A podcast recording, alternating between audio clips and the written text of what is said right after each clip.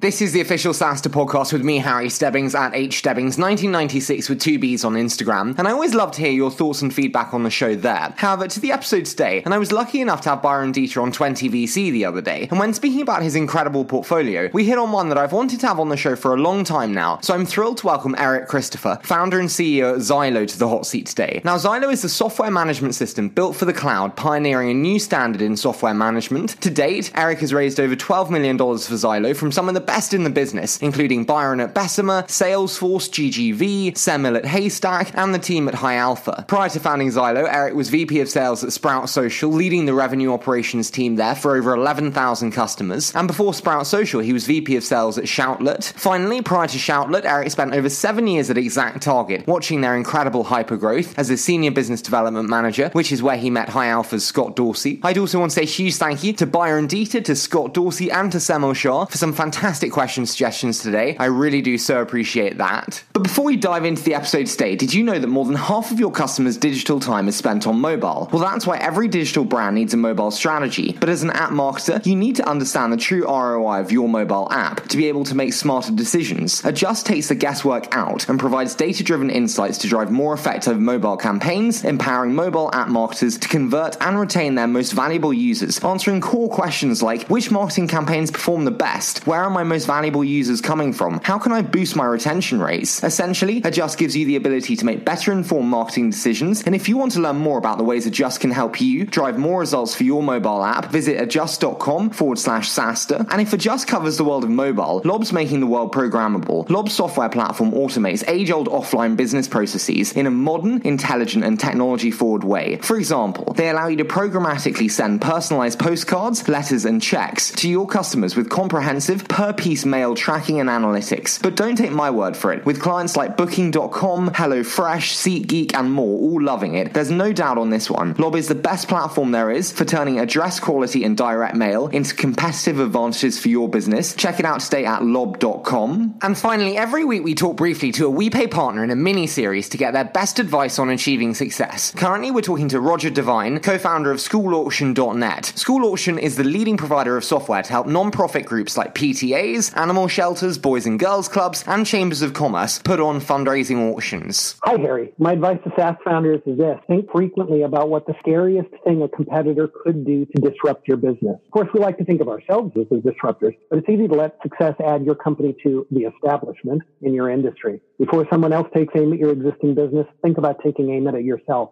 create a new brand or a new team to create that scary innovation yourself. Love it, Roger. And absolutely, staying ahead of your competitors is critical for success. And another key element for success can be the combination of WePay and Chase, which means payments you can bank on. To find out how you can add benefits like Chase Pay and more to your payment solution, visit WePay.com forward slash Harry. That's WePay.com forward slash Harry. However, that's quite enough of me. And so now I'm delighted to hand over to Eric Christopher, founder and CEO at Zylo. Good. That's perfect. Okay, I think we're warmed up.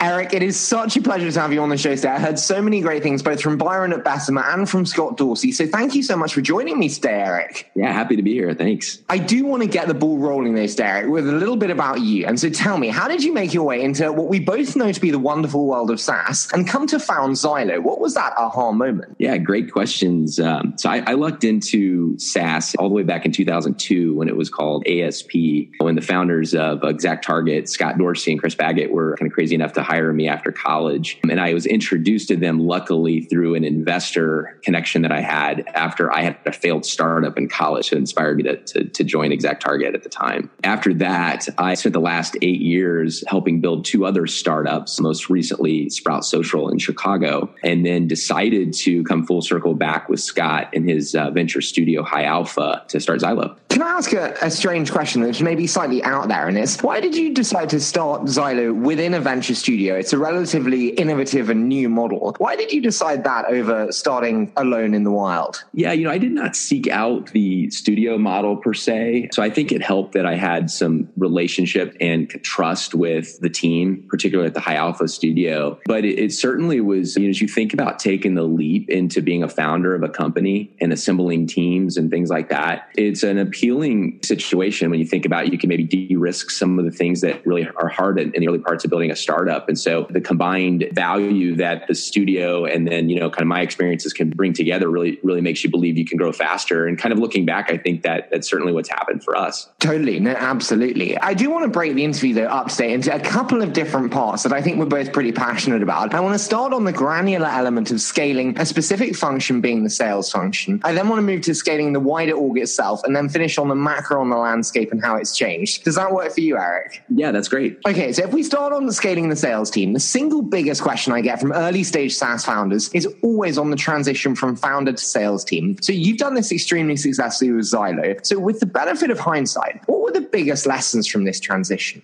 It's always a work in progress, by the way. But maybe you first start with why are founders successful in the beginning to sell? And, and so founders are successful because really they're the most passionate about what they've created and they can say yes to really anything they want to early on. So that's kind of the advantages of, of founder selling. Salespeople, they're not going to have those same superpowers. They can only say yes to a few things. And so what you need to do is make sure that you found something, a focus area that's repeatable and that you can teach them how to win. And then you've got to find find ways to allow them to learn that expertise through you, through uh, observing or, or participating with the sales process. So the lesson learned is it's not about the revenue or the customer number as a signal. It's that you found a big focus area that you can win repeatedly and, and uh, teach others and then build a culture of winning. Can I ask you a question? Well, two questions actually that I'm too interested not to. One is I always have a problem as an investor in backing founders that can't sell their own product. Is that short sighted of me, do you think, or do you think that's actually fair? Yeah, I think it's kind of interesting. I think even think a lot of great product CEOs are really good at selling. You know, in today's day and age, it's about you believe in the technology and you can match it to values. It's not about the convincing sales rep or you know, kind of in the the old school view of a salesperson anymore. I mean, look at Eric at um, Eric Yuan at Zoom, right? I mean, he's probably one of the best salespeople in the world, but it's also because he just believes in what he's doing and just builds a great product and is an evangelist about it. So I, I think it's a good signal that two things: if it's selling, it's because the product's so good and the, the founder is really good at it, or they've, if they have work to do on the product, they've at least they're they're passionate enough about it to sort of make it happen in the early days, which you kind of want that in founders as well. Totally. No, I do get you there. Can I ask also, when you realize that you have some form of repeatable process in terms of the sales process that works for you as the founder, do you document it along the way, or do you find that it happens haphazardly, and then when you realize that you need to hire a sales team, you then have yeah. to go back and document the process? Yeah, I think it's a, a light documentation process. It's you find you know kind of a pattern that a lot of times it might be a trial or a proof of concept process that you start to see that if you can get each customer to go through a series of steps that they'll convert. And so most recently for us, we have this POC process where we just know kind of every 10 of those that we start, we're starting to understand, you know, how many are going to convert in the time period it takes. And so, you know, within that, there's lots of different steps and variations still at our stage, but just having that framework of a few milestones that you know can be repeatable, that that I think is enough for you to feel like you can start building sales teams around. Totally. So in, in terms of kind of the building the sales team around, you've now done this with Zylo. So what were those big lessons for you, Eric? Yeah. So, you know, thinking about the lessons that I've learned is that, you know, you really have to listen to your gut and kind of, you know, when it's time to build sales and not just listen to like an investor or a board member that says, hey, it's time to hire your first VP of sales or maybe some SaaS metric or something like that. So I think something that, you know, sort of for me is, is trusting my gut. And I think even if you're a product CEO can do that as well. Totally get you. Can I ask, in terms of like trusting your gut, how do you balance between trusting your gut and then also the advice you get given? Because when you have successful people like Scott Dorsey around you telling you, now we need to hire sales, now we need to hire sales, and you don't believe you've got a baked out process, how do you balance between advice and gut? Yeah, that's a good question. I um, I talk a lot about how gut is actually your set of experiences that you've had in life. I mean, that's what your instincts are made up, right? It's not just like an emotional feeling. You're actually like kind of referencing your experience. And you as a founder, no matter if you're working with Scott Dorsey or Byron Deeter or anyone, right, for that matter, that has a lot of experience, they have a different set of experience that are that, and especially as investors, they they see a lot of patterns, and that's their value. They've they've seen lots of different different things that have happened. You know, maybe with Scott, he's an operator He's had 10 years experience of exact target plus the patterns, but he's not at Zylo. He's not experiencing firsthand the things that we're seeing. And so as a founder, you just have to have confidence that every day that you're talking to customers and collecting that information, that information is just as powerful and just as influential. So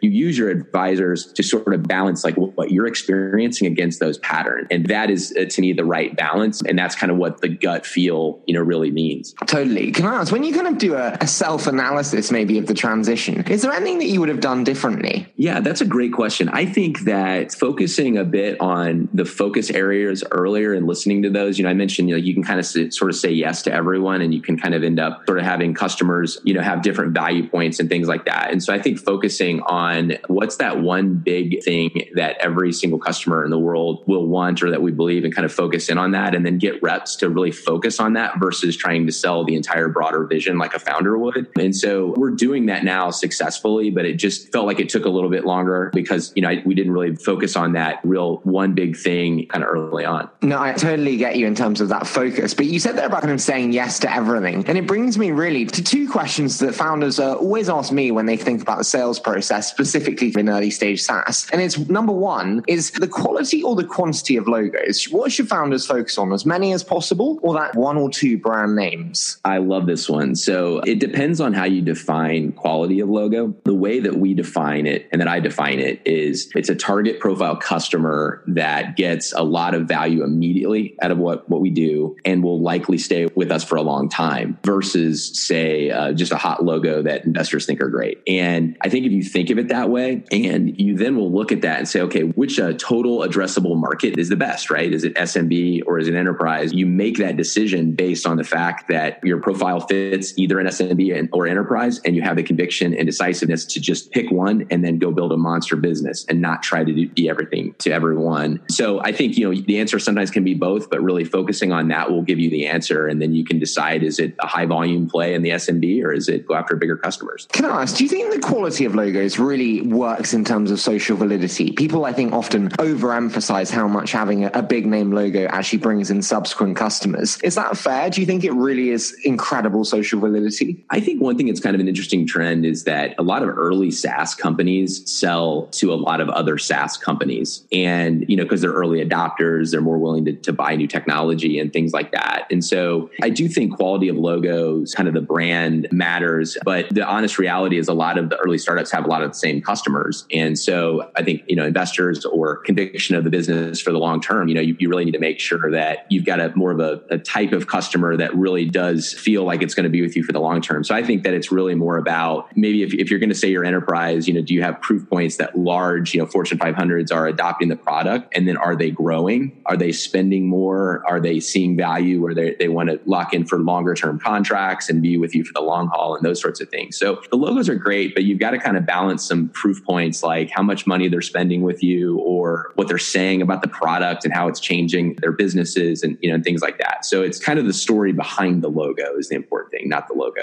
No, I, I love that kind of story behind the logo and couldn't agree more in terms of customer case studies and their importance. I do want to ask another though, and it's one thing that we came back to saying yes to too much is the element of discounting. In the early days, you obviously have less leverage and brand to price strongly. How do you advise founders when it comes to discounting and what they should and maybe shouldn't accept? You really can't avoid discounting discussions. That's just a reality of our business. I have a few just rules of thumb that I follow. So the first one would be to ask for two things for the discount versus one. So, for example, a two year agreement and logo rights are two good things that are uh, valuable to a business. And, uh, and maybe another one might be time. You know, time is the silent killer of most startup. And so if you can get a customer to move forward and trade some time, maybe you can discount that to, to start getting to work. And then you can always fall back to one. So it's just kind of a good negotiation is ask for a lot for it because discounting and revenue are just really important. So that's a big ask and you should make sure you get something back from that. Um, the second thing that we do is we have a goal every quarter of, of we set a new minimum contract floor and then we also set a target to grow our average contract value just in general. And so if, if you keep those in mind and you're discounting, you're still growing your business, you're getting, you know, bigger, more value out of your customers um, and that sort of thing, but still able to use discounting to win business, which is important. Um, and I think just always remember to be disciplined and demonstrate value before you start discounting as well. I couldn't agree more. You said about time being the silent killer there.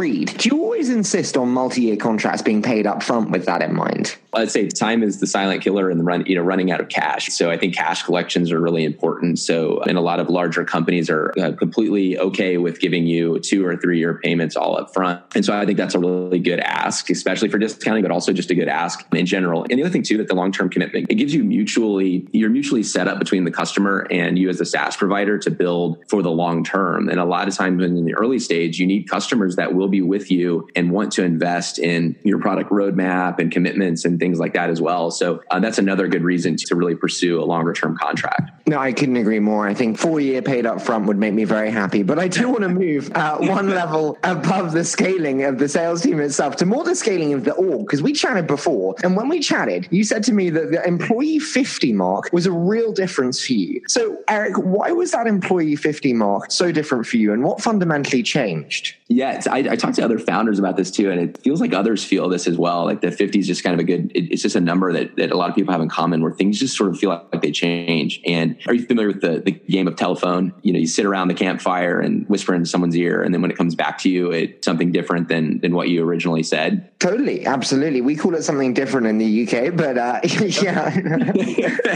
um, so yeah, and, and, that's a real reality. You know, you you all of a sudden, you know, you're not a, just a few employees sitting around a conference table, able to just tell everyone what's going on with every customer engagement or you know what product team's building, and have quick company meetings uh, anytime that you want and that sort of thing. And so at 50, it is that game of telephone begins to play out, and and it's just it's more important and critical than ever to have a lot of discipline on how you communicate communicate and how you're setting goals and making sure everyone's aligned to the vision. Totally agreed with you there. So, having been through that and having scaled through that process, what do you advise subsequent SaaS founders who are maybe approaching that or looking at the next 12 months thinking that that's their ramp time? I think the most important thing to do as a founder is from day one, and then if you haven't done this already, you're kind of late and you need to focus on it, is really invest in values and what you stand for. You need to really have your vision clearly articulated and a lot of the key goals that are what you need to accomplish over the next quarter or year to start towards that journey. And so doing that from day one, even though it might feel a little, say, big company or because you start thinking about putting values on the wall and that sort of thing, but the more that you institutionalize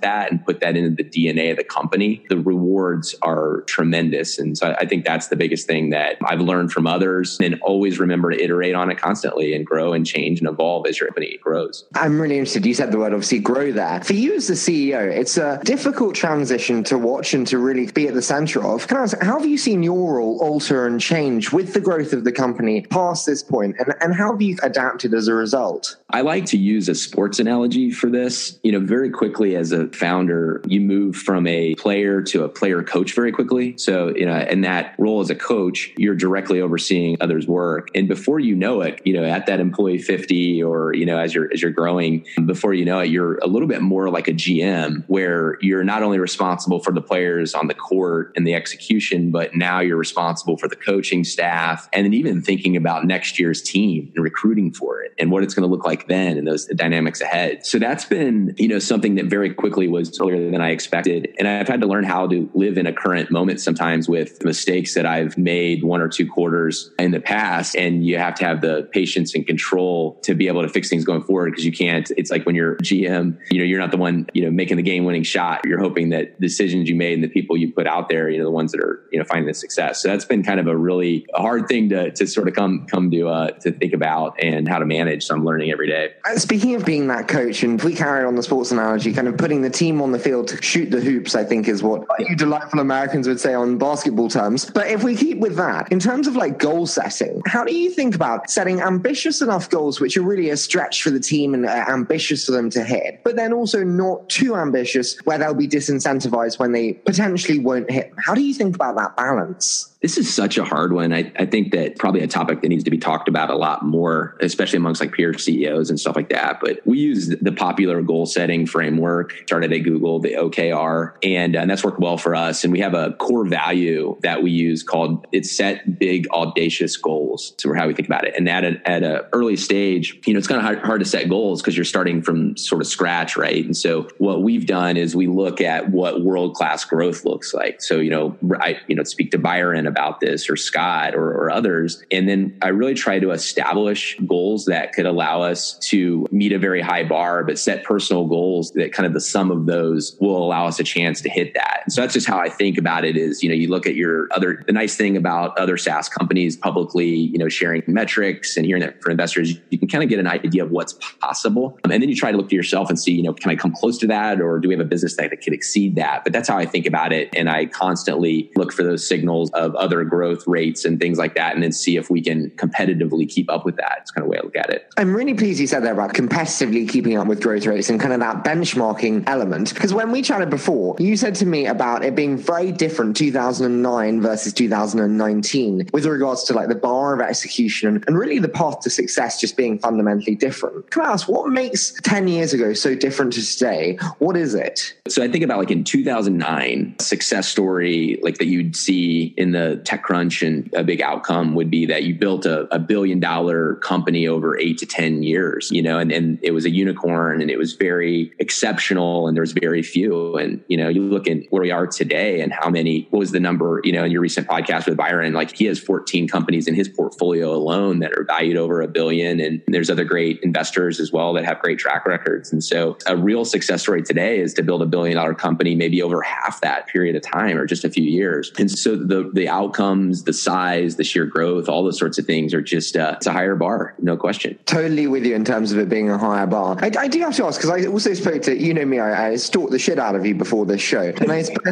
Semil Shah as well. And he also said to me about fundraising outside of the Bay. And one of his questions was, what's the raw truth about raising a Series A when you're not in the Bay Area or New York? You know, there is no question some disadvantages, you know, I would say, but they can be overcome. You just have to, to put in a plan and, and execute it. And when we raised our Series A, one of the investors I talked to that, that lives in the Bay Area asked me like, Hey, are you, uh, are you going to rent an apartment out here for a month or two and bring the family and come raise and stay out there? And I think the real reality is, is that you have to, first off, it's like you need, there's going to be a certain profile of investor that likes and maybe even prefers to invest out of the Bay Area. There's some that love that. And there's many also that really just, and even told me directly, they just really want there's enough opportunities and investments to make in the Bay Area and they're just kind of stick there. And that's fine too. So the key is that you have to run a, a real process where you talk to a lot of investors and kind of shake out, you know, profile of fit of people. I want an investor that wants to come and build the company, support, you know, the, the technology community in Indianapolis, uh, Indiana, where we're based. And Byron was one of those individuals. I also think that the kind of always fundraising and relationship building is really important. So every time that you're in, you know, that I travel to San Francisco or New York or other markets, you know, typically I'm meeting with investors to build relationships and kind of find those attributes out of someone that wants to invest out of the Bay Area. So it's uh, certainly uh, something you have to overcompensate with when you're not able just to grab coffee down the street with uh, with most of the investors that are in the Bay Area. Can I ask, is it actually not also quite helpful to be outside of the Bay Area for the always be raising? Because then at least there's kind of real deliberate intention to your meeting with investors, even for a coffee where they've like deliberately sought you out. It's booked a long time ahead uh, with your dates for that trip compared to wasting endless hours just because an investor's in the next door block and it works and is much Yeah. more haphazard. Yeah, that's a good question. I, I do think that because we're not there every day, that, when we are in town, it's maybe a bit more of a special opportunity to meet us and, and see, you know, kind of what we're building and stuff like that. And one thing I would say too is that as much as like, you know, I just mentioned how, you know, you might have a Bay Area investor that's not interested in investing, you know, maybe in the Midwest or something like that. All of them have generally, you know, been helpful and are willing to meet and, you know, give, give me great ideas about the business and things like that. So I think that like sort of generosity of time and, and things like that, because that's so hard for everyone. Everyone's so busy that the, the fact that I'm not there every single, you know, week and day helps to get some of those meetings. So, you know, it, I tend to have a lot of luck if, uh, you know, through, through the network of someone being interested in learning about our business for sure. Totally with you. No, that makes a lot of sense. But I do want to move into my favorite element, which is the 60 second SaaStr. So I say a short statement and then you hit me with your immediate thoughts. Are you ready to roll? Yeah, let's do it. Okay, so what do you know now that you maybe wish you'd known at the beginning of your founding with Zylo? So every stage is really hard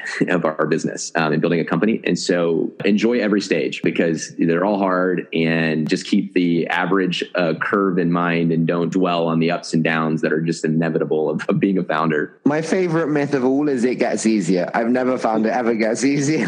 it's not true. they lied to you. What is the toughest role to hire for today and why? Data science. We are uh, growing our team, building it. It's a big, big priority for us. Really competitive process with the candidates, and many candidates are international. So, you know, you're dealing with visa issues and all the challenges with that. So that's that's top of mind. If the money's on the table, take it. Agree or disagree? I'm going to say take it, but only if you have a number in mind and the ideal fit clear in your mind of what that is. You know, whether you're selling a deal or selling your company, but really have like be purposeful and, and have that in mind. And if not, then uh, stick with it and build value and don't look back. Love that nuance. Brilliant in the middle there.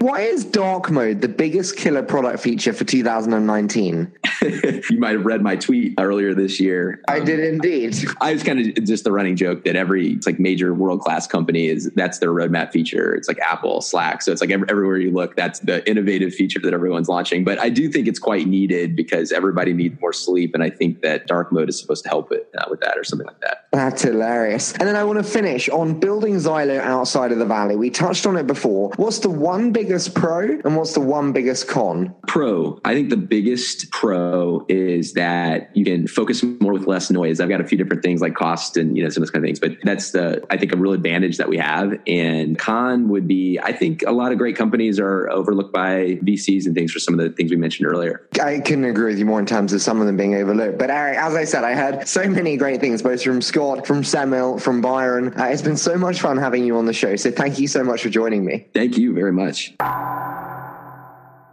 Absolutely loved having Eric on the show there, and such exciting times ahead for Zylo. And if you'd like to see more from us behind the scenes here at SaaStr, you can on Instagram at hstebbings1996 with two Bs. I do love to see you there. But before we leave you today, did you know that more than half of your customers' digital time is spent on mobile? Well, that's why every digital brand needs a mobile strategy. But as an app marketer, you need to understand the true ROI of your mobile app to be able to make smarter decisions. Adjust takes the guesswork out and provides data driven insights to drive more effective mobile campaigns, empowering mobile app marketers to convert and retain their most valuable users, answering core questions like which marketing campaigns perform the best? Where are my most valuable users coming from? How can I boost my retention rates? Essentially, Adjust gives you the ability to make better informed marketing decisions. And if you want to learn more about the ways Adjust can help you drive more results for your mobile app, visit adjust.com forward slash SaaStr. And if Adjust covers the world of mobile, Lob's making the world programmable. Lob's software platform automates age old offline business processes in a modern, intelligent, and technology forward way way. For example, they allow you to programmatically send personalized postcards, letters, and checks to your customers with comprehensive per piece mail tracking and analytics. But don't take my word for it. With clients like Booking.com, HelloFresh, SeatGeek, and more all loving it, there's no doubt on this one. Lob is the best platform there is for turning address quality and direct mail into competitive advantages for your business. Check it out today at lob.com. And finally, every week we talk briefly to a WePay partner in a mini series to get their best advice on achieving success. Currently, we're talking to Roger Devine, co founder of SchoolAuction.net. School Auction is the leading provider of software to help non-profit groups like PTAs, animal shelters, boys and girls clubs, and chambers of commerce put on fundraising auctions. Hi, Harry. My advice to SaaS founders is this think frequently about what the scariest thing a competitor could do to disrupt your business. Of course, we like to think of ourselves as disruptors, but it's easy to let success add your company to the establishment in your industry. Before someone else takes aim at your existing business, think about taking aim at it yourself